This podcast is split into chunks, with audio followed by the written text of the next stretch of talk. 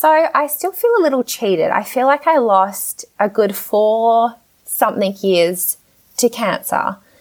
So, but that didn't stop me. I felt cheated. I felt like I lost those years. So I wanted to regain those years. So when I came out of it, I decided to make this bucket list where I would just tick off all the things that I wanted to do. So I think on my bucket list was travel to Croatia, go to the Greek islands, island hopping, travel solo by myself to Europe.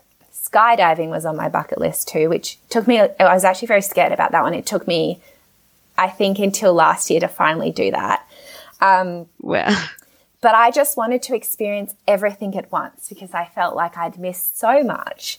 And I really did. I just took every opportunity I could to travel, to enjoy the world, to see all the sights, do things that I'd never even imagined I would do before. Skydiving, I never thought I would do that, but it was on my list and I had to tick it off. I had to do it.